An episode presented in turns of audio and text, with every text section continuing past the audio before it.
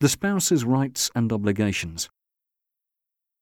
Allah has entitled husband and wife to certain rights, made it incumbent upon both of them to discharge their duties, and encourages them to engage in anything that is bound to promote marital life and preserve it.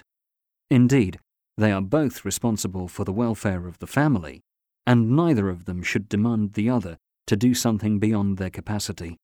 As the Quran states, and women have rights similar to those of men over them in kindness. Surat al Baqarah 2 228. Therefore, tolerance and kindness are required to create a prosperous life and help build a strong family.